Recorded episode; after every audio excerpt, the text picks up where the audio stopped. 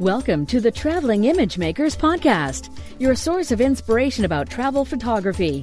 Now sit back, relax, and enjoy the ride as we bring you on a tour around the world with our guests.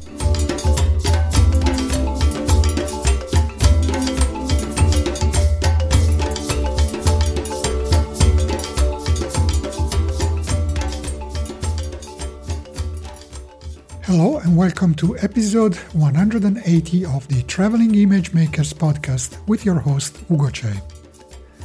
It's been quite a while since we published an episode, but we decided to start recording and uh, creating new episodes on a more or less regular basis in 2021. So I hope you will keep following us like you did in the past. As in the past, I will be joined from time to time by my co host Ralph Velasco to discuss topics about photography and travel. For this episode, however, I'm interviewing uh, um, a guest, a person who has been on the show already a couple of times and a good friend of us, Pete DeMarco, uh, who has recently been spending quite some time in Singapore, which is a place that uh, I loved, even though I've been there for just a very short time. I took this opportunity to ask uh, Pete about uh, his favorite locations for photography in Singapore and comparing some of his notes with mine. We also discussed about uh, what we can do as uh, photography educators in a time of uh, global pandemic to move some of our activities from the real life, so to say, to the online world. I hope you will find our conversation interesting and insightful. By the way, you can find all the show notes for this episode, uh, together with all the previous episodes, at our website, ttim.photo. In addition to that, we will also be publishing selected episodes, including this one, to YouTube as videos. You can find a video for this episode at its own webpage at ttim.photo forward slash 180, that is 180. And now let's jump right into our conversation with Pete DeMarco. Enjoy. Hi, Pete. Good to see you. Hey, how you doing, Ugo? Buongiorno. I'm doing well. I see your Italian is improving. just, just drinking Italian wine. That's about it. Ah, I see. I see. So I was watching our uh, our website and uh, just remembering from when you, you were on, on the show previously, and I, I checked and I see that you were you were there first on episode ninety six, which was, I mean, I couldn't believe it when I saw it. It was recorded and published more than three years ago. Are you It kidding in- me? It was in October 2017. No way. Yeah, That's- it's been three- Almost, yeah. Wow. It doesn't seem like that long known Each other, essentially, yeah. Yeah. And then we we personally we met face to face when I came to uh, to Penang, Georgetown in Malaysia. Yeah. Right, uh, we met together with uh, our common friend Matt Brandon, and that was September 2019. Maybe that's why the the interview doesn't seem like that long ago because it's only been like a year, oh, a little over a year since we met per face to Yeah, but I mean, yes, but we also, I mean, not, not Well, we talk every we- week. we, we, we, we, meet, we have this little group of friends, including Matt, that where we every week we meet virtually over Zoom Right. and we, we talk about photography, life, and Our water cooler group. water cooler group exactly. So it's not like we have a lot to, to catch up. Right. catch up uh, to Right. do between us, but maybe our our listeners. Been five days. In five days, come on! So what happened in those five days? How have you been? So well, but for, for the listeners here, uh, uh, all good with you with this with this COVID situation and everything. I know we're yeah we're talking about traveling across Asia and all the places we would love to see and we would certainly see soon. But then COVID happened and uh, Right. things have been a bit uh, more complicated. At least for me to to come visit Asia has been near impossible. And also, I think uh, travel within Asia is a bit restricted. Yeah, uh, you can't go anywhere. Everything's closed pretty much. They tried to do this bubble between, um, I know, like uh, Singapore and Hong Kong. They tried to do a travel bubble, but it, it didn't work. There, the the numbers went up in Hong Kong. Um, but it's um, yeah, for me, This past year, I feel like I haven't really produced much work. Like it's really thrown me off. Uh, mm-hmm. I I was just doing this exercise the other day about a top ten. You know, you get your what are your top ten photos from 2020, and I went to Instagram and I looked, and I think I've uploaded maybe five or seven photos in all of 2020 so far, and uh, half of those I think were photos that I took years ago. And now that I had all this time, I went back and was editing some old photos that I, I wanted to go back to. But um, and I've taken some other photos. I just haven't you know, shared them on social media or whatever. But I haven't really taken many photos. It's uh, I, I didn't realize so much time has gone by without actually doing so little compared to what I've done in the past. And I think part of that is definitely COVID not being able to travel, but also just having everything just thrown out of whack. You know, you're you're you're so focused on what's happening in the world and to you and your your family and your friends and just it's it's harder to focus for me at least it has been on photography. Yeah, same here. I didn't actually count or measure my output during the year, but I've, I've got a feeling that it's definitely uh, not at the same level as the previous years. Definitely, I've been traveling less. I was uh, fortunate to be able in the summer, when many of the restrictions here were relaxed, to take a two week trip across Italy and, and visiting uh, a lot of places that I had kind of taken for granted, right? Uh, I mean, it's, it's, not the same for you as an expat, but for me, uh, living in Italy, but always uh, wanting to see other countries, uh, and it's it's not that I have not traveled across Italy a lot in the past. I actually have, but every year we were thinking of where, where can we go, where can we either with uh, with family for vacations or organizing a photo tour for customers. I've always been wanting to to see new places, and this is why. Wow in 2019, I, I thought, well, we should maybe go to Southeast Asia, mm, which I don't know much. So, in, in the space of a couple of weeks, we've been to Singapore and Malaysia, a couple of places there, and then also um, uh, Siem Reap and Angkor in, in Cambodia, just because it was so so easy and convenient to travel there. But this year, okay, what do we do? We we we visit Italy, our own country, and we I wanted to visit a, a lot of places that I always uh, heard about or seen on photos or videos, but I never never visited personally. And rediscovered or discovered those places for the first time. That was just just great and relatively close to home.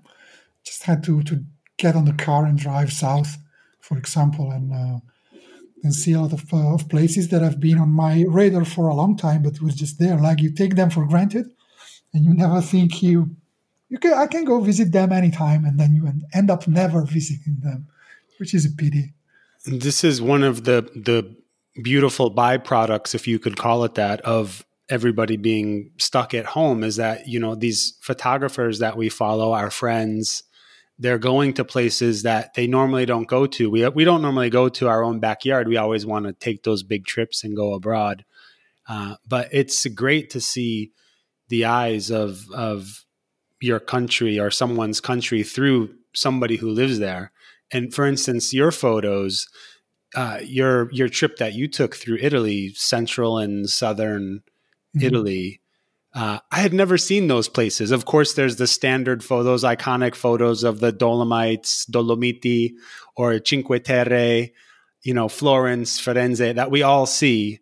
But then you had some like this castle up on the side of a mountain, uh, that colorful village, the fishing village with all the colorful mm-hmm. houses. I mean, there are things I had never seen. I, I think you even mentioned you were like, oh, I was surprised myself. Like I didn't really see those either.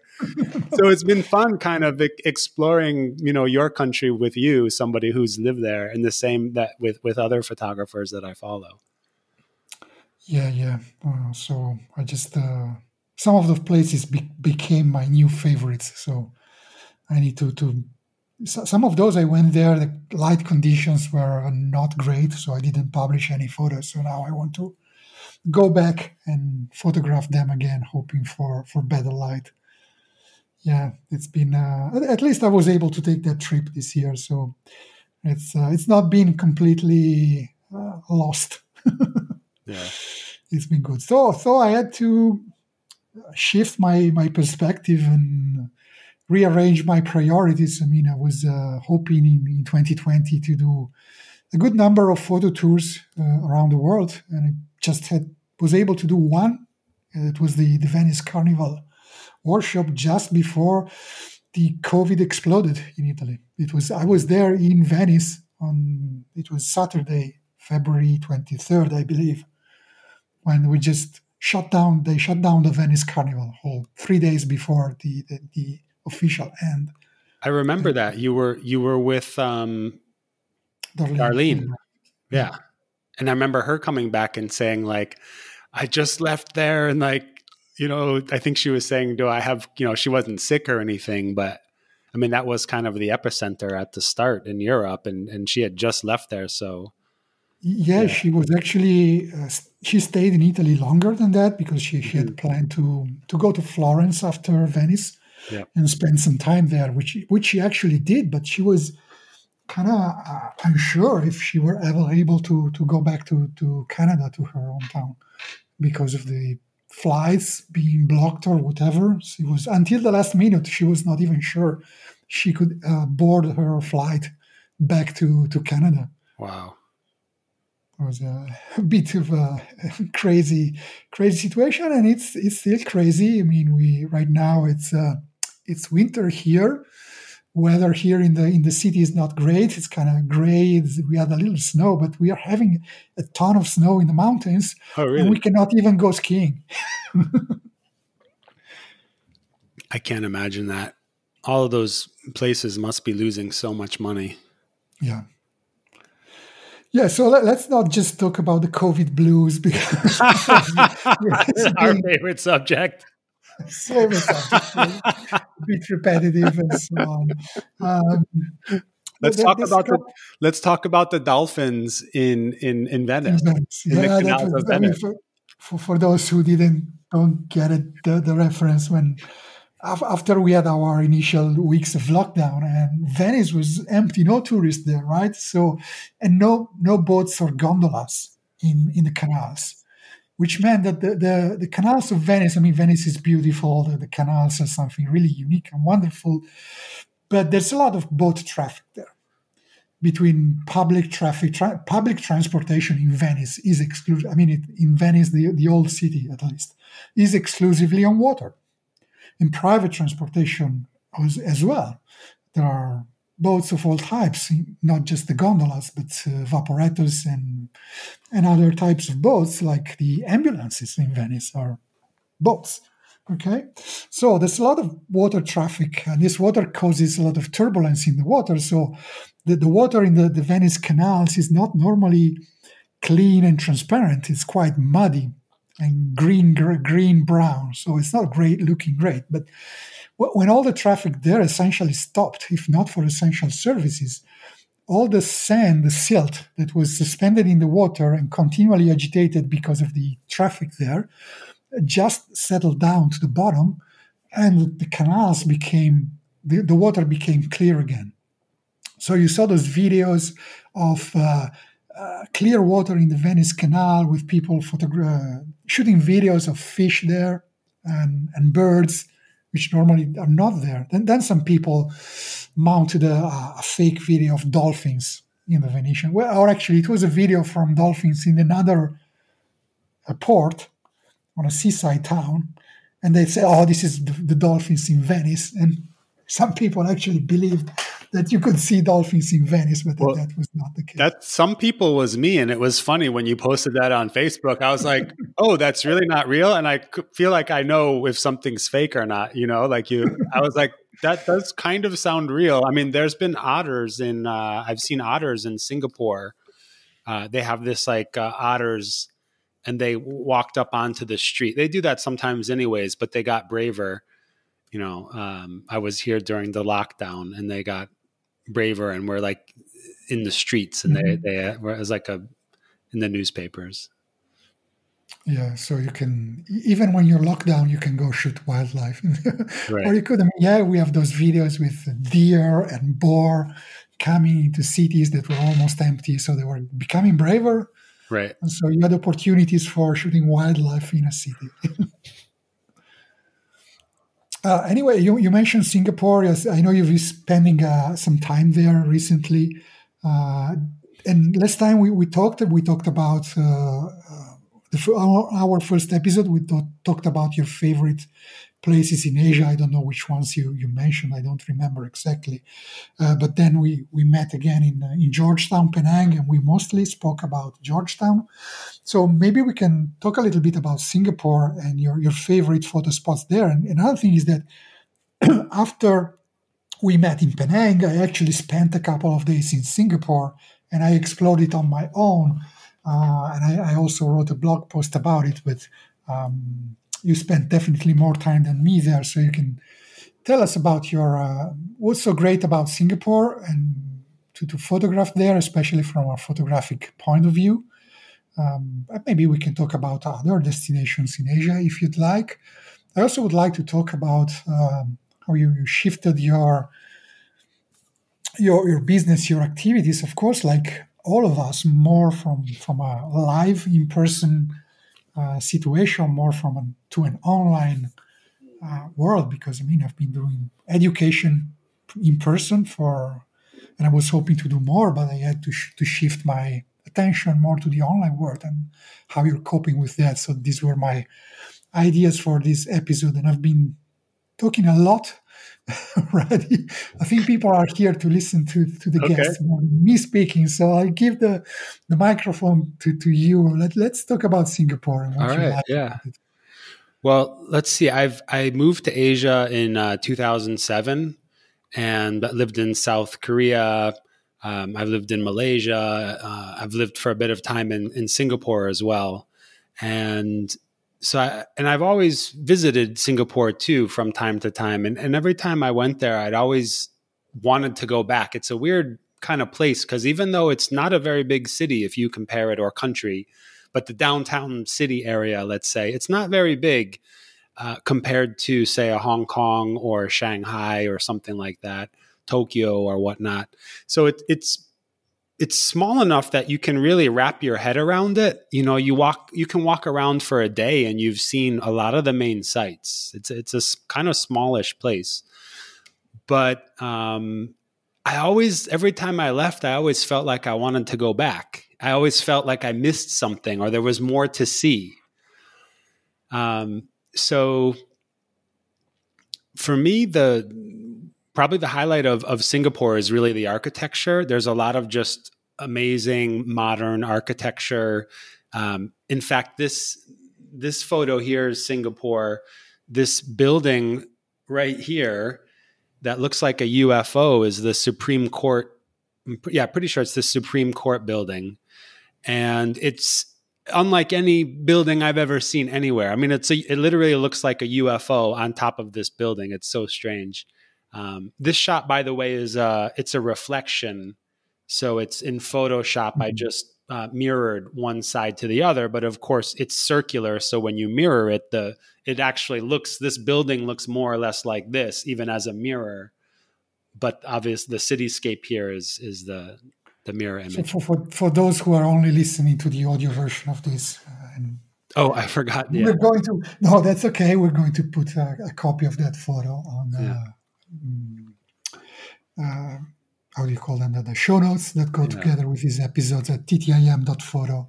So uh, people will be able to see, or I guess they can see them on your website. Maybe we share a link to the exact page on your website for that Okay, photo. cool.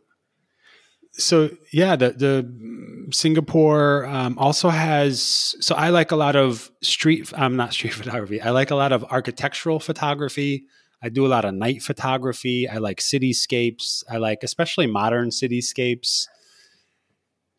And what else? Um, there's a lot of street. You can do some street photography here. There's uh, one area called like Little India. You could walk around there. It's a, it's a lot of fun um, Chinatown, there's a lot of festivals here. There's always stuff going on, the Festival of Light or the the Full Moon Festival. There's just always something happening here and they really like to decorate their city with lights and lasers. Uh, of course, you have the Marina Bay Sands. That's sometimes it's blue, sometimes it's red, sometimes they like decorate it with other stuff. So, yeah, there's just um, something about it that just keeps drawing me back and and it's also just a really comfortable city to live in it's not or and to travel in it's not like a shanghai or hong kong which uh, you know it's just has that frenetic pace to it. For me singapore feels like one big living room. You know of course it has traffic and whatnot but but in general there's a lot of green spaces and a lot of places to just relax. Yeah, I mean, I've been, uh, I've only been like three days in Singapore, and uh, actually, oh, uh, if she is listening to this episode, to my friend Caroline, uh, who used to live in Singapore, she doesn't live there anymore. But when I was there, she she showed us all the, the best places. Uh, as you say, the, the architecture is is fantastic, and I think it's uh, it's changing like all those places, right? every year there, there's new buildings and all these architects are racing to create the most unusual building uh, or right. uh, or structure there so you can go back and find new things every time so the, the architecture the marina bay the gardens by the bay uh, are, are, incredible all the downtown what does uh, still has little bits of pieces of the uh, old singapore right? He got the, the Raffles, for example, the, the Raffles Center right. in the middle of downtown or the, the area along the river, which is kind of a, a touristy now, right? With those uh, yeah. old warehouses that are turning to bars and restaurants and shops. Mm-hmm. But I think still has a feeling of that. Uh, it's not being completely torn down and replaced by high rises. And, and Little India, you mentioned, I, I, didn't expect it. It's, it's a wonderful place with those – pastel, bright color houses with all dozens right. of different colors. It's an, never ending. I, I love I loved shooting there because every little alley and street created a, an incredible backdrop for for right. photography. I, I love street photography. More, more, maybe I, I, do it a bit a bit more than, than you do, and I love being there because I could just stand in front of one of those rows of colored buildings and wait for a lady in a colored sari walk in front of those with matching or contrasting colors and creating those those situations and, and the people there um, chinatown too i'm sure there are other places where uh, uh, um, where, where, you can you you can find other if you stay there longer than just the three days that I did and find interesting places. Uh, and people are friendly. The atmosphere is mostly relaxed. It's not as frenetic as other big cities. So uh, I definitely loved it, and I, and I, would love to to go back. Um, I found it. I mean, not not as expensive as some people told me it would be. Honestly, so I I loved it. Yeah there i'm looking for the other place there's another spot um there's a mosque and i'm drawing a blank on the name is it bugis uh i can't remember i'll, I'll tell it to you if i find it but mm-hmm. uh it had yeah that's the same thing there's a lot of little alleyways and you know colorful shop houses um, also, the Katong, uh, there's a street called Joo-Chiat. It's out of the center, but mm-hmm. this that area around there. They have a lot of these old shop houses and kind of pastel, candy colored houses. A lot of people, if you like Instagramming, you know, taking uh, pictures, you know, with your partner in front of these buildings, holding balloons or whatever. It's quite popular. It just has this kind of old world. So there is some kind of old old charm to it. And on that note, there's also these old apartment blocks uh, which have a lot of character to them. I mean, some really interesting. Uh, there's one called, is it called the China Complex, or it's right in Chinatown. It's you've probably seen photos of it. It's a very popular kind of Instagram spot or iconic photo spot. It's this huge um, apartment block with all these windows and, and air conditioner units. And, and a lot of times when it rains, people go to the parking lot and they get a reflection shot. Uh, but it's just one of those kind of overwhelming architectural shots with just rows and rows of windows. And you're just like, you know, that place is massive.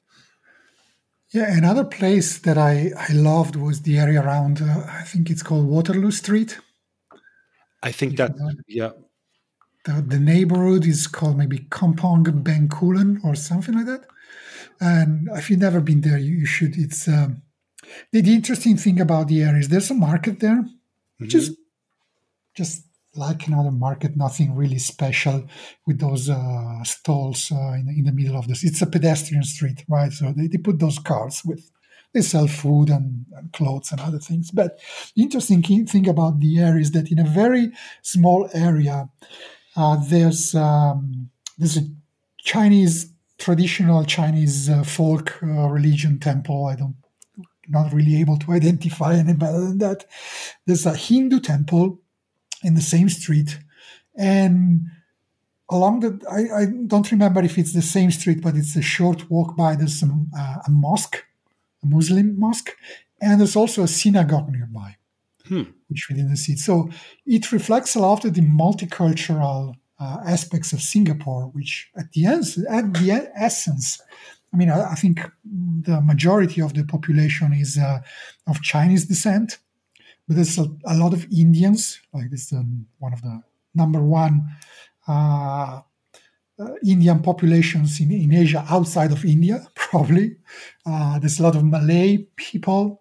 And there's also this little Jewish community. I don't know where they're coming from, but they have a synagogue there. And it's all in a, in a space of a few streets. And it has those um, uh, apartment buildings, government sponsored, I believe, that you can, with those balconies where you can go and people live on the balconies and they just, there's all ladies sitting on chairs there, just chatting. Or I remember a lady was uh, suing and she, I took her photo she smiled for me, or other ladies were just uh, uh, preparing food for, for lunch or dinner for the family, and that's that's incredibly interesting. And then it started raining, so I spent like I was my with my wife and friends, and they were just okay. We just uh, wait here until the rain goes away under this uh, awning, and I was madly shooting photos of people with umbrellas running under the rain and with the water splashing. I had a lot of fun. My, my wife was just there. Oh, let's wait for the rain to stop. So let's let's not stop it. I'm, I want to take more photos of those people in the rain. I just found the the place. It's called Kampong Glam, G L A M. Mm-hmm. Kampong means village. Uh, it's Kampong Glam. It's pretty much right in the center of the city, and the mosque is called Sultan Mosque. And I mm-hmm. think that's the area that you're talking about. That that whole area around there. It's very popular with tourists, uh, and for a good reason. Um, but what you mentioned about the di- different ethnicities and backgrounds, I think that's what makes Singapore so special is that it really is a crossroads. Literally, it, it is because of the location. It's on this like shipping channel that's connecting more or less, you know, Europe, India, Asia, all together. The ships have to pass by there, you know. So there's mm. just centuries of of of um, you know, it's a port port city, and there's it just has that history and that mix, and that's what I like so much about it like you said, you have the Indian heritage, you have the Chinese, you have the Malay, and then you also have this large expat community of just people from all over the world who who settle down here. And then all of that mixes into the food, which is the other big reason that we haven't mentioned to come here.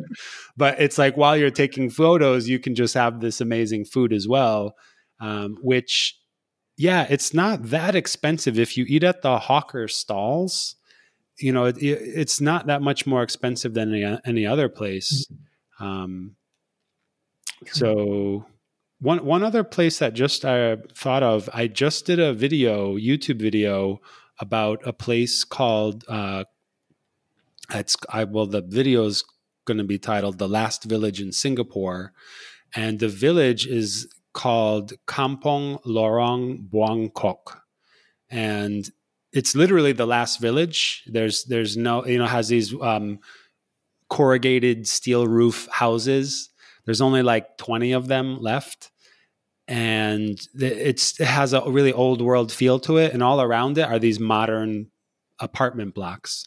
It's quite a ways out from the city center, though. It's not something you'll see, you know, in the popular tourist spots, but it's become very popular here with the locals because of COVID. They can't travel, so everybody's going there. Um, so there is still like a, a lot of different things to to see, old and new here. Although the old is is quickly disappearing. Yeah, I hope they they still preserve some of it to, to give that that character. I mean, it's uh, it's a matter of heritage, right? So absolutely, and the locals talk about yeah. The locals yeah. talk about that. I mean, they there's local photographers. Um, I'm drawing a blank on the guy's name. He has one where he's photographed all these old apartment blocks, you know, before they get knocked down. Some of them are already demolished. Um, is it David Co? Maybe I can't remember. I'll I'll send it to you so you mm-hmm. can put it in the show notes because it's definitely if you want to see some really amazing work from a local photographer in Singapore in terms of architecture and capturing and pre- trying, you know, wanting to preserve the past, um, you should definitely um, check out his his stuff.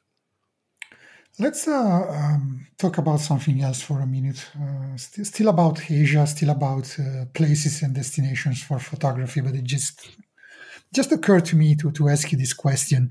If you have a, a place that uh, you would recommend people visit, especially photographers in, in Asia, Southeast Asia, or any place that you've been to that is not yet um, a very popular destination, something too off the beaten track, something yet to be discovered. I know you're putting there a bit of the spotlight there. Yeah. No, no, no. Um, that's a good question. It, it, feels like everything's been discovered,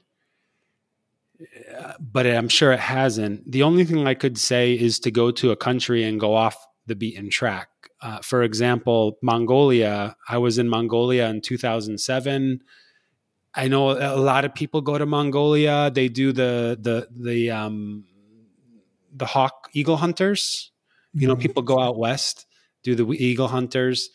I did a. I didn't do that. Uh, I did a uh, a tour to the west uh, in a van with four other people and a driver. But like halfway through, I jumped out of the van and and I just went off on my own. I had the most incredible adventure.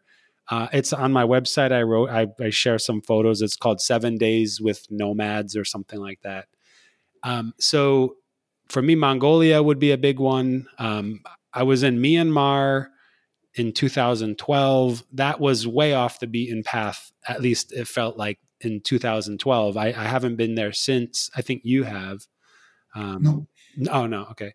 Mm-hmm. Um, but so the, the, of course the big places in Myanmar, uh, Bagan, Inle Lake, um, you know, all of the, those are the main tourist destinations. But there's other places um, in the far west, or you know, I, I, think that's the kind of thing you have to do: go off the beaten track. Also, I think of like Indonesia, places like Indonesia. Everybody goes to Bali, everybody goes to Borobudur you know there's like the the main kind of spots you hit but um, if you just go off the beaten track a little bit there's just um, so much indonesia has so many islands some friends of mine talk about sulawesi i've never been there mm-hmm. or sulawesi i don't know how to say sulawesi, it yeah um, I, would, I was planning to go to sulawesi a few years ago then we decided for some other destination we wanted specifically to go and see those um, those villages in the mountains where they right. take their dead and they put them on the on those uh, uh, on the on the cliff side, you know. Right. Yeah. Like when, when, they do this funeral, the very elaborate funerals where they the, the people are dead, but they keep them like mummified for for weeks. Because yeah. when they do a funeral of an important person they're like the, the chief of the village or some somebody notable there's literally hundreds or thousands of people that need to travel all across the island to come to that village. And it might take them a long time to go there. So the funeral thing extends for for weeks. And then they put the dead on the face of this cliff where you can see that they're all dressed and and open there to uh, mummify in the open air, and then eventually they take them down or something. And they have these these funeral ceremonies where they, they sacrifice bulls and they it's it's something that I always wanted to. Uh, what's the name of? I don't remember the name of the area, but it's in in center Sulawesi. Hmm. It's become a bit touristy again. I, you know, it's, uh, how the, the, tourist mass tourism tourism scourge is kind of getting everywhere. So uh, I heard that you, when you get there, uh, this, those streets are full of uh, hawker stalls where they sell kind of things, trinkets and whatever, which are probably made anywhere but but there. But still, uh, those ceremonies are are the real thing, and there are probably villages in the mountains there that have not yet been discovered. So, yeah, Sulawesi would be great to go. Yeah, I think everything. I mean, everything has been discovered. I mean, with the internet, everybody traveling, social media, everybody's been going everywhere. But one thing I think about is, you know, I, mostly travel for photography. Like you see a photo and you like see some place and you're like, I want to photograph that. And you travel to take a picture of that place. And in the past, when I got started, like when I did this trip in Mongolia, I traveled because I wanted to travel and then I took photos to document my trip and I didn't really go there. I, I, was just getting into photography. This was 2007, and so I I wasn't you know looking for the epic locations and like oh I got to go there and I got I'm going to get the shot. It was just went there and then whatever happened unfolded. And I think we kind of lost that way of travel. We're so focused on you know social media and you know you, also you just you want to take those photos those kind of iconic photos. So but really it's like well what's undiscovered? It's like you have to just pick some place and, and go there. Um, i'm not against traveling to shoot or photograph icons. I do it myself but there's always a part of me that it's like i kind of have to remind myself hey what if i just go to some place and see what happens in addition to doing the other stuff so yeah, it's it's a bit what I was saying before, like I did this summer in Italy, right? Going wanted to visit some iconic places exactly. that I have been to, but right. there's so many so many places along the road from point A yep. to point B that I mean, especially in Italy, it's uh, sometimes I see photos of my fellow Italian photographers and I see a castle atop a hill and it's beautiful. And I, I have no idea where it is. I have to ask because I've never, there are thousands. I don't know how many castles we have in Italy, but it's thousands, literally. And there's always some someone I have not seen, and I see it, and I see it's beautiful and it's beautifully preserved, and I wonder where is that, and I have right. to ask, and I, now I want to visit it, and I, you can just find it on uh, going from from one place to another one Right. There's always something to, to see and find. And Just get lost in. Uh, it's what, what, I also like doing in Venice. It's one of the, my favorite places for just getting lost. And there's um, I was talking with um, Mark de Tollenaire, who was a, a, guest on the podcast as well.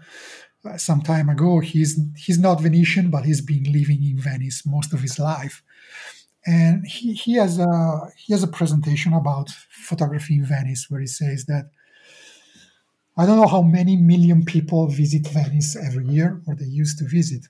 The thing is, they, they come to Venice, they go to San Marco Square, they go to the Basilica, they go to the Bridge of Sighs, uh, and a few other spots. And you go there, and there's a million people congregated there. But then you just walk a little bit further out from those areas, and there are wonderful corners that still preserve that uh, feel of the old Venice.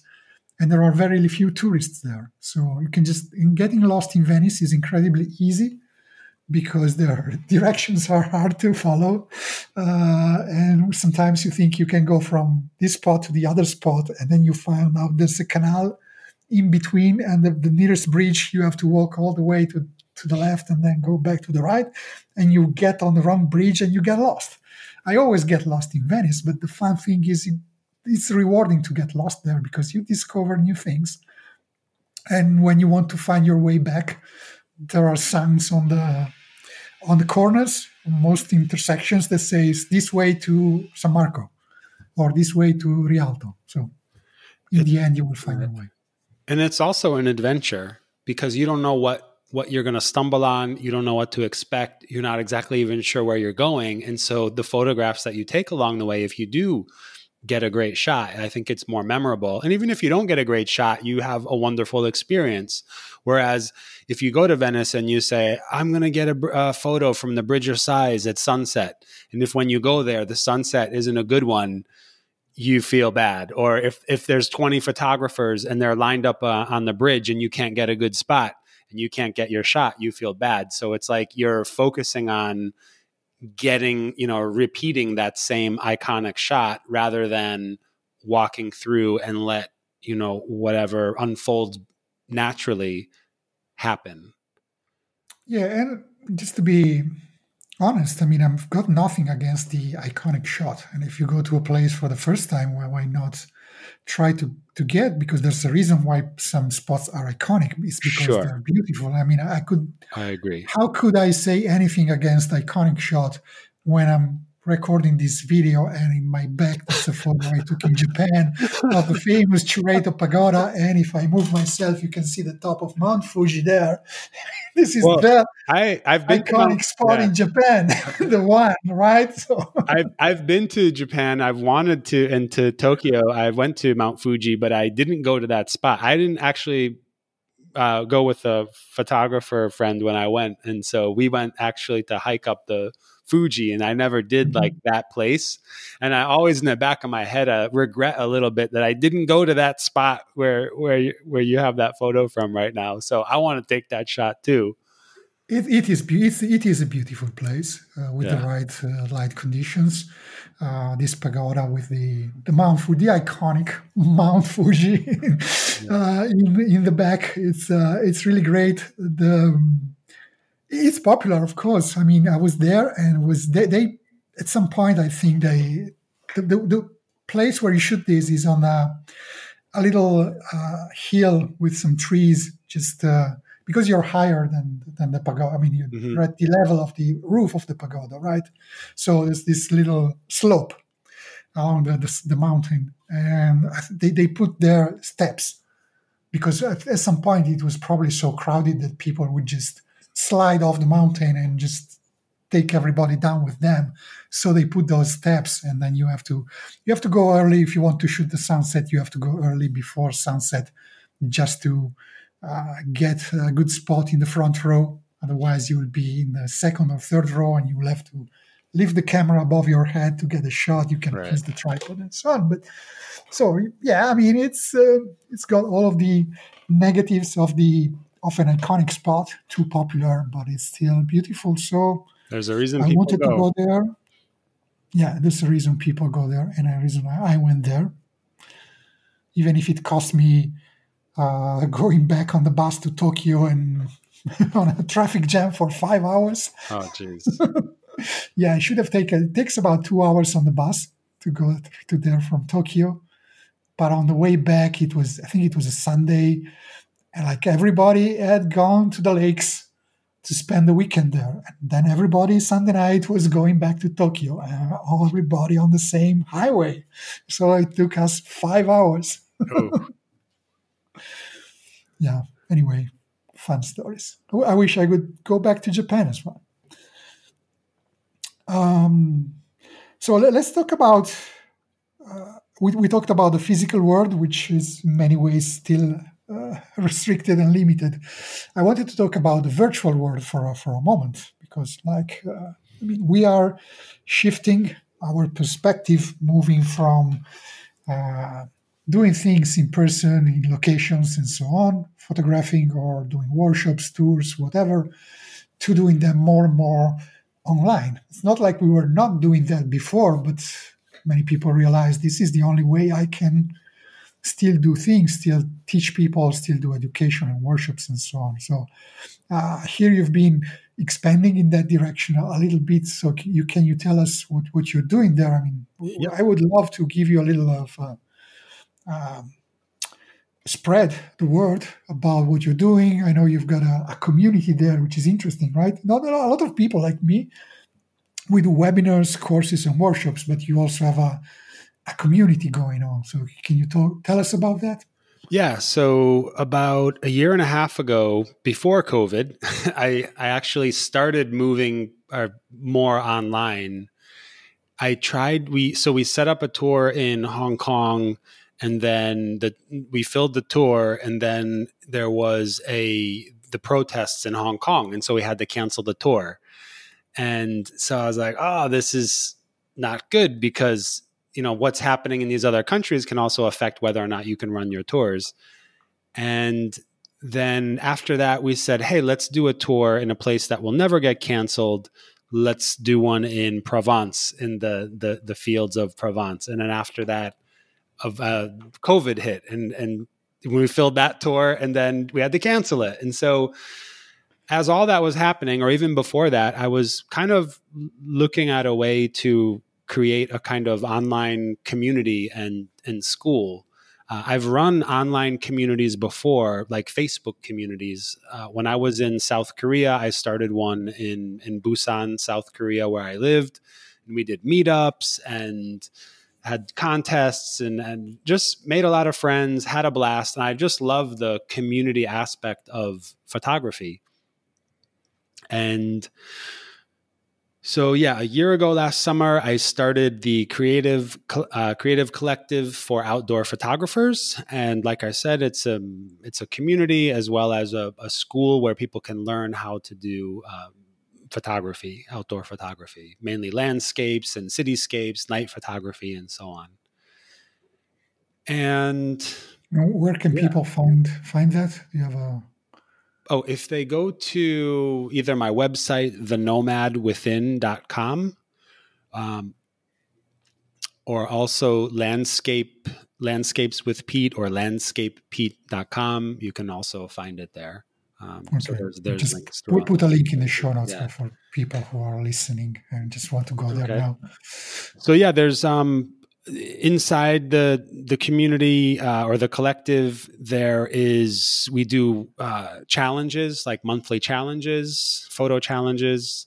There's also workshops. So we have uh, guest experts come in and, and talk and teach.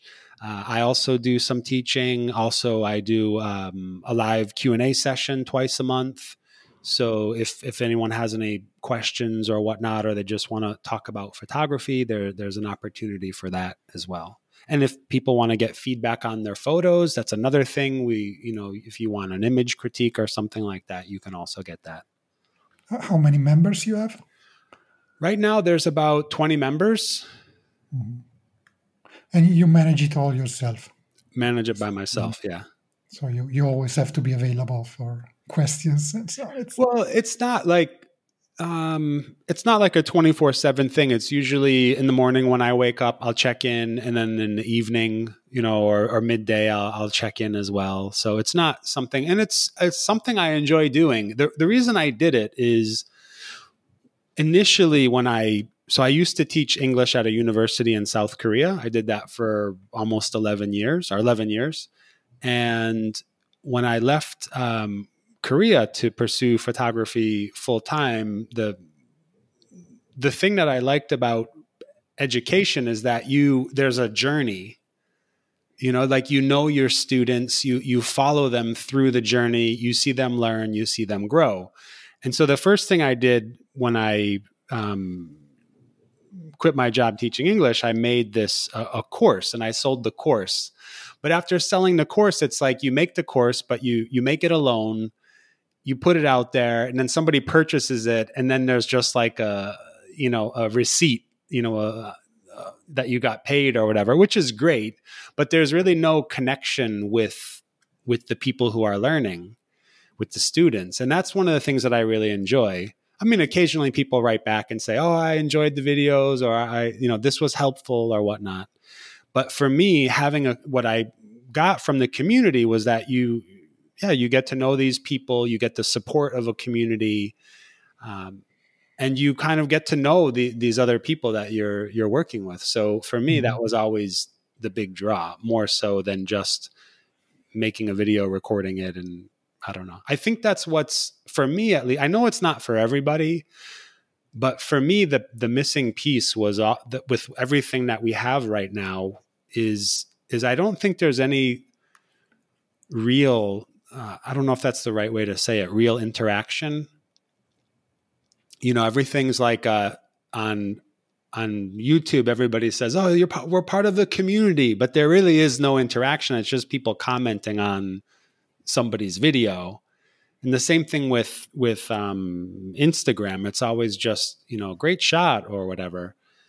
So, so the, the value is in the is in the feedback that you also give. Uh, right, the feedback, the friendships, the support.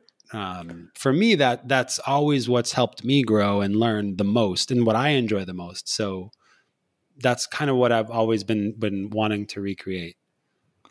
Yeah, it's uh, it made make me think of my experience, which is starting to learning to play the piano. Right, we we talked about the, this between us, but uh, recently, like in September, I said, "What what can I do the whole winter long if we cannot travel much and so on?" I, I want to something that I always wanted to to do was to uh, learn play, playing, learn how to play an instrument, and learn about music. So I got myself a little electronic keyboard and I started playing piano. Then I got an app that I can follow, and I've watched a bazillion YouTube videos. But as you said, yeah, there's there's not a lot of interaction. There's not a lot of feedback there. So feeling like at some point I want to have a personal teacher that teaches me how to play piano and looks at me playing, even virtually, right? You can do it today. I can send a teacher a recording of myself playing or do it live and they can correct my my mistakes and everything. So that, that's important with, with photography too. Well, you a lot of times like you you have a video it could be about photography or cooking piano whatever and you have a question and there's no teacher to ask you know or they say yeah you can send in this or that but there's really no it's not a human connection, I think, or as deep of a of a human connection. I don't know. You, yeah, I just always enjoyed meeting my teachers, seeing them face to face, seeing other students, being part of a, of a class. You know that feeling because I don't know about you, but I have uh, hours and hours or gigabytes of of things that I've bought to learn, and I never finish them. You know, I, I don't eh, just do the first 20% 30% and then i just stop and if i yeah. i don't know i feel like if you have a class if you have a teacher somebody to hold you accountable and then you're you're sharing this common experience i'm more likely to to complete it um, but again i know that's not for everybody that's just the way that i learn the way that that that's always helped me is that kind of learn by doing that experiential learning that's something that i always felt was missing and something that i you know wanted True. So your and, uh, plans for the for the future is to maybe expand your yes. your community and what else yeah. doing? Uh, I know you've been doing uh, uh, still where, where, you can do them. You've been doing uh, uh, like photo walks or little workshops in person. Um, yeah, I've done a few here in Singapore, but they've limited the number of people. You know, you can't be in a group of more than five people. So I've done, but I just do a few small groups from time to time because of course you know i'm ta- we have zoom it's great to talk with people over zoom but there's nothing like the face-to-face interaction so i think for my plan at least for now while this you know while we can't travel is to really focus on the online business and then um, you know building the the the collective. And once everything kind of clears up and we can travel again, then I would definitely like to do some photo tours. But I don't know. Hmm. In the past, I was thinking of, oh, I'm going to run tours all the time. But now I'm maybe I'll just do one or two a year or two or three. I don't know. Like I don't know if that's going to be su- the main focus of of what I want to do. I, for me, I think that the the collective is going to be the the foundation of everything. Yeah, I mean, doing photo tours is it's always been kind of a risky business. I mean, not, not risky, but uh, what's the, the word? It was not something really sound and solid. I, I know people have been living off photo tours for, for many years and Sure. have been very successful and making Right. good money doing them. But it's always been something that I mean, you could just you could have problems like you could have health problems or not be able to to run tours uh, as frequently as you used to do, or people are shifting to new destinations that you don't know. So it's all it's a kind of business that it's hard to keep going for many many years. Only very few people manage to be very successful at that, and I, I found it myself starting doing it. It's it's incredibly hard, but then something can happen like a global pandemic, and every from one day to the next, everything is shut down, and you have to find other things. Your main source of income for many people can just disappear from one day to the next because of something that was totally unexpected and unanticipated. Or, or it could be your own health. You know, something could happen to you, and then you you are not able to travel. Um, so uh, yeah, it really depends um, what your goals are, what you enjoy doing. Um, yeah, Okay. It was nice uh, conversing with you again. yeah, same here. not like we don't do it every week, but for listeners, they don't have the privilege of being part of our weekly conversations, very interesting Right. ones. But so they can, uh, they were able to to see you if they're watching the, the video version, or hear you if you're uh, listening to the to the audio podcast. And uh, Well, this is cool because this this your podcast is the only one that I've I've been on more than once. So I feel like we're developing a kind of history here. So I, I got to come back. Not we're not going to wait three another three years for the for the third episode. But if you, I, yeah, it'd be fun to come back and do another episode in the future. now that the podcast is back on the on Yeah. the air. Okay, thanks for your for your time. I know you're uh, ready to go out for dinner, so I don't want to uh, hold you anymore stuck Okay. to the microphone. Well, thanks for having me, Ugo. It's been great. Piacere. Molto, soon. molto grazie. molto grazie. Molte grazie. Prego. That's how you say you're welcome. Okay. All right. Thanks. Okay. Bye. Take care. Bye bye.